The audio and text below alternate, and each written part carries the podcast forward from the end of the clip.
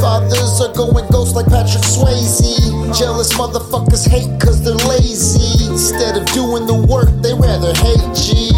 They claim they're patriotic, but they hate God. They hate people and animals, but love God. They try to cover their politics with religion, but it's patriotic superstition.